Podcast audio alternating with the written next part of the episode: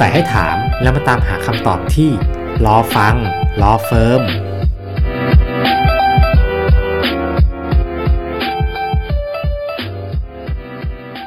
สวัสดีท่านผู้ฟังทุกท่านครับ วันนี้รายการรอฟัง Law Firm ทางช่อง COJ Podcast กลับมาพบกับผู้ฟังทุกท่านอีกเช่นเคยนะครับ กับสาระกฎหมายดีๆ ในหัวข้อกฎหมายควรรู้เมื่อคิดอยู่คอนโด กรณีภาระจำยอมทางเข้าออกคอนโด โดยผมนายประกรณ์ยิ่งวรการ ผู้พิพากษาศาลชั้นต้น ประจำสำนักประธานสันติกาเป็นผู้นำเสนอครับ อย่างที่ทุกท่านทราบดีแล้วว่าปัจจุบันคอนโดมิเนียมถือเป็นที่อยู่อาศัยสมัยใหม่ที่เหมาะกับชีวิตคนในเมืองนะครับไม่ว่าจะเป็นคนหนุ่มสาว หรือเป็นครอบครัวที่มีขนาดไม่ใหญ่มากนะครับที่ต้องการพักอาศัยอยู่ในแหล่งชุมชน หรือว่าต้องอยู่ในที่ที่ใกล้กับรถไฟฟ้านะครับจะได้เดินทางได้สะดวก ซึ่งปัจจุบันนี้ผู้พัฒนาที่ดินที่ต้องการทำเป็นคอนโดเนี่ยก็อาจจะหาที่ดินที่ติดถนนใหญ่ทำได้ยากนะครับ เนื่องจากว่าราคาของที่ดินสูงขึ้น ผู้พัฒนาที่ดินก็มักจะนำที่ดินที่อยู่ถนนข้างในซอยนะครับ มาพัฒนาที่ดิน แล้วก็หาที่ดินอื่นนะครับ เพื่อเป็นทางเข้าออก ซึ่งปัญหาก็จะเกิดขึ้นนะครับ เป็นข้อพิพาทในการทำทางเข้าออกที่เป็นภาระจำยอม ซึ่งจะเป็นประเด็นที่จะพูดคุยกันในวันนี้นั่นเองนะครับ ในส่วนของคอนโดมิเนียมนะครับ วันนี้เราก็จะมาทำความเข้าใจกันก่อนว่าคืออะไรนะครับ คอนโดมิเนียมเนี่ยมาจากภาษาอังกฤษนะครับคือมาจากคำว่าคอนที่แปลว่าร่วมแล้วก็โดมิเนียม ซึ่งแปลว่ากรรมสิทธิ์นะครับดังนั้นในความหมายของคอนโดมิเนียมก็คือการมีกรรมสิทธิ์ร่วมกัน แต่ว่าตามกฎหมายไทยเนี่ยจะไม่ได้ใช้คำว่าคอนโดมิเนียมนะครับแต่เราจะพบคำว่าอาคารชุดนะครับซึ่งจะเป็นไปตามพระราชบัญญัติอาคารชุดพศ 2522 ซึ่งคำว่าอาคารชุดเนี่ยหมายถึง อาคารที่บุคคลสามารถแยกการถือกรรมสิทธิ์ออกได้เป็นส่วนๆมีส่วนทั้งที่เป็นกรรมสิทธิ์ในทรัพย์ส่วนบุคคล และกรรมสิทธิ์ร่วมในทรัพย์ส่วนกลางนะครับสำหรับทรัพย์ส่วนบุคคลนั้นเนี่ยเราก็อาจจะเข้าใจได้ก็อย่างเช่น ตัวห้องชุดของผู้ถือกรรมสิทธิ์นั่นเองนะครับหรือว่าในส่วนของคอนโดมิเนียมที่มีการจัดที่จอดรถส่วนตัวเป็นที่ดินของบุคคลนั้นเลยนั้นเนี่ย ก็ถือเป็นกรรมสิทธิ์ส่วนบุคคลเช่นเดียวกันนะครับ แต่ในส่วนของทรัพย์ส่วนกลางนั่นเองเนี่ยก็จะหมายถึงส่วนของอาคารชุดส่วนอื่น ๆ ที่มีไว้ใช้เพื่อใช้ประโยชน์ร่วมกันนะครับสำหรับเจ้าของร่วมทุกคน เช่น อาจจะเป็นตัวอาคารนะครับสวนหย่อมฟิตเนสสระว่ายน้ำนะครับหรือเป็นพื้นที่จราจรในโครงการ เช่น พื้นที่กลับรถนะครับ หรือว่าในส่วนของระบบป้องกันอัคคีภัย แสงสว่างนะครับหรือพื้นที่ที่มีการจัดไว้สำหรับการกำจัดขยะก็ตามนะครับ พวกนี้ก็จะเป็นทรัพย์ส่วนรวมนะครับ ในอาคารชุดก็จะมีนิติบุคคลอาคารชุดตั้งขึ้นมาเพื่อจัดการ แล้วก็ดูแลรักษาทรัพย์ส่วนกลางนะครับ แล้วก็มีอำนาจในการจัดทำกิจการต่างๆ เพื่อประโยชน์ของอาคารชุดตามมติของเจ้าของร่วม ต่อมาเรามารู้จักกับคำว่าภาระจำยอมนะครับ ในทางกฎหมายภาระจำยอมก็คือ ทรัพยสิทธิ์นะครับ หรือว่าสิทธิเหนือทรัพย์สินประเภทหนึ่ง ที่ไปตัดทอนกรรมสิทธิ์ในอสังหาริมทรัพย์ของบุคคลอื่น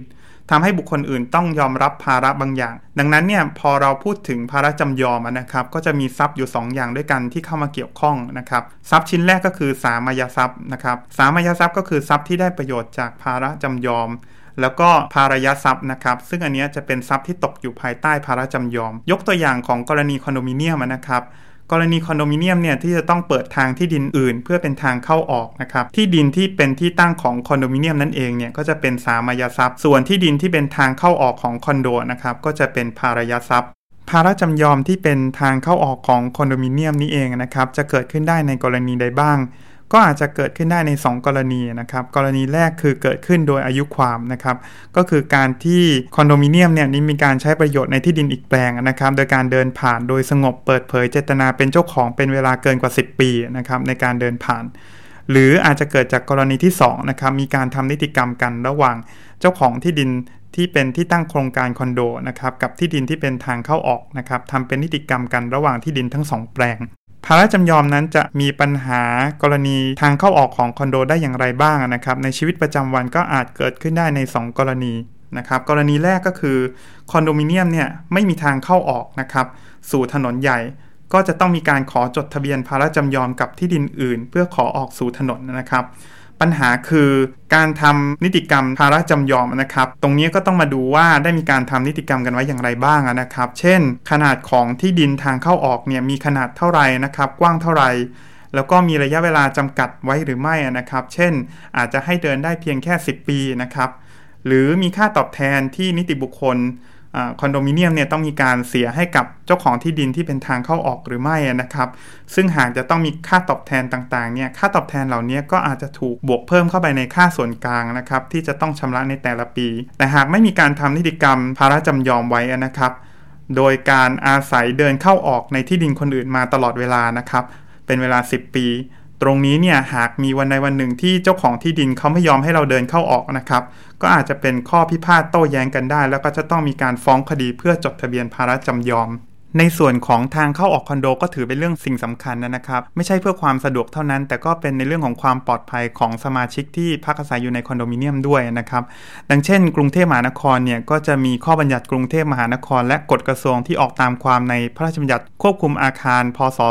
2522กำหนดขนาดทางเข้าออกของอาคารไว้ตามขนาดอาคารแต่ละประเภทนะครับ ทั้งนี้ก็เพื่อประโยชน์ในการให้รถดับเพลิงเนี่ยเข้าไปปฏิบัติงานดับเพลิงในอาคารได้นะครับ ยกตัวอย่างเช่นในขนาดอาคารชุดที่มีเป็นลักษณะของ low rise ประมาณ 8 ชั้นเนี่ยนะครับ กฎหมายก็บอกว่าจะต้องมีทางเข้าออกโครงการเนี่ยกว้างไม่น้อยกว่า 6 เมตร หรือหากอาคารที่ใหญ่กว่านั้นนะครับ ขนาดถนนก็ต้องใหญ่ขึ้นตามลำดับ เช่น ไม่น้อยกว่า 10 เมตร หรือ 18 เมตร แล้วก็ต้องมีด้านใดด้านหนึ่งของอาคารเนี่ยนะครับของที่ดินนั้นเนี่ยกว้างไม่น้อยกว่า 12 เมตร ติดถนนดังกล่าวด้วย หากไม่เป็นไปตามกฎหมายกำหนดแล้วเนี่ยก็อาจจะไม่เข้าเงื่อนไขในการได้รับอนุญาตให้ก่อสร้างอาคารได้ ดังเช่น ที่มีคดีของศาลปกครองกลางนะครับที่มีการเพิกถอนหนังสือรับแจ้งก่อสร้างอาคารแห่งหนึ่งนะครับ ซึ่งก็จะมีผลต่อการนำอาคารนั้นเนี่ยไปทำเป็นอาคารชุด แล้วก็จะมีผลกระทบต่อผู้ซื้อห้องชุด ในโครงการนั้นด้วยเช่นกันนะครับ ต่อมาในเรื่องของคอนโดมิเนียมที่อาจจะมีปัญหาในเรื่องของพระราชจำยอมทางเข้าออกก็คือ ในส่วนของคอนโดมิเนียมที่จะต้องมีที่ดินอื่น ผ่านที่ดินของคอนโดมิเนียมนั้นเพื่อออกสู่ถนนใหญ่นะครับคอนโดมิเนียมนั้นเนี่ยก็จะต้องถูกแชร์ที่ดินบางส่วนของคอนโดนะครับ ไปใช้ประโยชน์ร่วมกันกับที่ดินอื่น ปัญหาเกิดขึ้นก็คือว่าสมาชิกที่อยู่ในห้องชุดของคอนโดของโครงการนั้นเนี่ยก็จะขาดความเป็นส่วนตัวนะครับ เนื่องจากว่าอาจจะมีบุคคลภายนอกเนี่ยเข้ามาแชร์การใช้ถนนของคอนโดมิเนียมนั้นด้วยนะครับ อาจจะมีปัญหาในเรื่องของการจอดรถขวางถนนนะครับ มีการกีดขวางการจราจรนะครับ หรืออาจจะมีการดูแลรักษาความปลอดภัยที่ไม่ทั่วถึง เนื่องจากว่าการตั้งจุดรักษาความปลอดภัยของคอนโดมิเนียมนั้นเนี่ยก็อาจจะ ไม่สามารถไปรบกวนการใช้งานของบุคคลอื่นที่ไม่ใช่สมาชิกของโครงการ แต่ต้องมาใช้ถนนร่วมกันกับโครงการได้นะครับ ในส่วนของกฎหมายนั้นจะคุ้มครองผู้ซื้อคอนโดอย่างไรบ้างนะครับ ปัจจุบันนี้หากดูกฎหมายต่างๆ แล้วก็ยังไม่มีกฎหมายเฉพาะด้านในการคุ้มครองผู้ซื้อคอนโดนะครับและเกิดปัญหาดังที่ได้กล่าวมานะครับ เช่นตาม ระราชบัญญัติอาคารชุด พศ 2522 ก็ตาม ในการจดทะเบียนอาคารชุดนะครับ ผู้พัฒนาโครงการเนี่ยจะต้องยื่นหลักฐานแสดงเส้นทางเข้าออกสู่ทางสาธารณะ แต่กฎหมายก็กำหนดแต่เพียงว่าเส้นทางเข้าออกดังกล่าวเนี่ยจะต้องพิจารณาตามสภาพความเป็นจริงเท่านั้นนะครับ ซึ่ง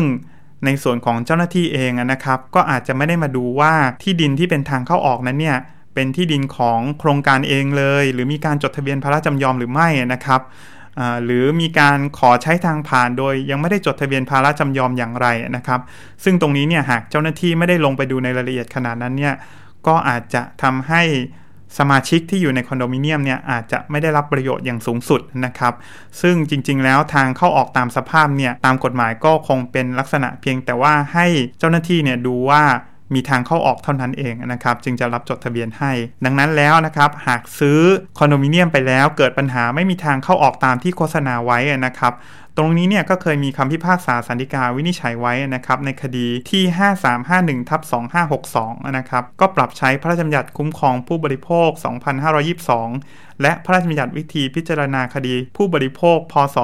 2551 นะครับก็วินิจฉัยว่ากรณีมีการให้แผ่นพับโฆษณานะครับเป็นประกาศโฆษณาแจกจ่ายแก่ผู้ซื้อคอนโดเนี่ยเพื่อจูงใจให้ผู้พบเห็นเข้าทำสัญญากับโครงการนะครับ ตัวแผ่นพับดังกล่าวนั้นเนี่ยก็ถือเป็นส่วนหนึ่งของสัญญานะครับหากแผ่นพับเนี่ยมีการโฆษณาว่าที่ดินมีทางเข้าออกนะครับติดถนนใหญ่ และต่อมาปรากฏว่าที่ดินนั้นเนี่ยไม่มีทางเข้าออกถนนใหญ่จริงเนี่ยไม่เป็นไปตามแผ่นพับที่โฆษณาไว้นะครับและทำให้ผู้ซื้อเข้าใจผิดนะครับดังนี้เนี่ยกฎหมายก็บอกว่าอาจจะถือว่าผู้ขายเนี่ยผิดสัญญาได้นะครับ ซึ่งผู้ซื้อก็จะต้องสามารถขอยกเลิกสัญญาแล้วก็คืนเงินได้นะครับ หรืออาจจะฟ้องบังคับคดีนะครับ ให้มีการเปิดทางเข้าออกของคอนโดตามที่ได้โฆษณาไว้เป็นต้นนะครับ ก่อนจบรายการในวันนี้นะครับ ก็อาจจะขอฝากข้อควรระวังในการซื้อคอนโดไว้สักนิดหนึ่งนะครับ อย่างแรกเลยนะครับในการไปซื้อคอนโดมิเนียมเนี่ยผู้ซื้อนะครับก็จะต้องสอบถามข้อมูลจากคนขายให้ครบถ้วนนะครับ ในเรื่องของโครงการว่ามีทางเข้าออกติดถนนสาธารณะหรือไม่นะครับทางเข้าออกอยู่ตรงไหนบ้างนะครับ ถ้าไม่ติดกับถนนใหญ่เนี่ยเป็นการใช้ที่ดิน นะครับของใครในการเข้าออกนะครับมีการจดทะเบียนพระราชจำยอมแล้วหรือไม่นะครับซึ่งผู้ซื้อเนี่ยก็ควรจะไปดูในสถานที่จริงนะครับ ว่าสภาพพื้นถนนเป็นอย่างไรนะครับ ความกว้างของถนนเป็นอย่างไร หรืออาจจะสอบถามข้อมูลจากชาวบ้านแถวนั้นนะครับ หรือคนพักอาศัยอยู่แถวนั้น หรือหากจะให้ดีก็อาจจะไปดูเอกสารโฉนดที่ดินนะครับว่ามีการจดทะเบียนพระราชจำยอมไว้แล้วจริงหรือไม่นะครับ หรืออาจจะขอดูแผนผังของโครงการนะครับ ที่มีการโฆษณาไว้ในแผ่นพับ นะครับ เพื่อที่จะเอาไว้ใช้ยืนยันนะครับ ว่ามีการโฆษณาว่า โครงการมีทางเข้าออกที่ดินจริงนะครับ เพื่อว่าหากต่อไปเนี่ยเกิดปัญหานะครับ ไม่มีทางเข้าออกเนี่ยแล้วเจ้าของโครงการไม่รับผิดชอบนะครับ ก็สามารถนำแผ่นพับนั้นเนี่ยไปฟ้องร้องขอให้มีการบังคับตามที่ได้มีการโฆษณาไว้ก็ได้นะครับ ดังนั้นเนี่ยหากเกิดปัญหาเช่นนี้แล้วนะครับ ก็อาจจะต้อง ไปดำเนินการฟ้องร้องภายหลังเนี่ยก็จะเป็นปัญหาของสมาชิกคอนโด หรือนิติบุคคลอาคารชุดได้นะครับ ซึ่งตรงนี้เนี่ย ก็นอกจากที่จะต้องเสียเงินเพื่อซื้อคอนโดราคาแพงแล้วนะครับก็จะต้องลำบากมาในการฟ้องคดีเพื่อให้ใช้ประโยชน์ที่ดินของห้องชุดได้อย่างแท้จริงนะครับ ดังนั้นแล้วในการซื้อคอนโดนะครับหากไม่แน่ใจแล้วว่าคอนโดนั้นเนี่ยมีทางเข้าออกจริงหรือไม่นะครับ หรือทางเข้าออกนั้นเนี่ยได้มีการจดทะเบียนไว้แล้วจริงหรือไม่นะครับ ก็คงจะต้องตัดใจไปดูคอนโดที่อื่นดีกว่านะครับ เพื่อไม่ให้เกิดปัญหาตอนเข้าอยู่นะครับสำหรับวันนี้สาระดีๆทางกฎหมายก็คงขอจบแต่เพียงเท่านี้แล้วมาพบกันใหม่ในตอนหน้านะครับ สวัสดีครับานสามารถรับฟัง COJ Podcast ทางสื่อออนไลน์ ไม่ว่าจะเป็น YouTube COJ Channel Apple Podcast SoundCloud Spotify และเว็บไซต์กองสารนิเทศและประชาสัมพันธ์ แล้วมุมมองโลกกฎหมายของคุณจะเปลี่ยนไป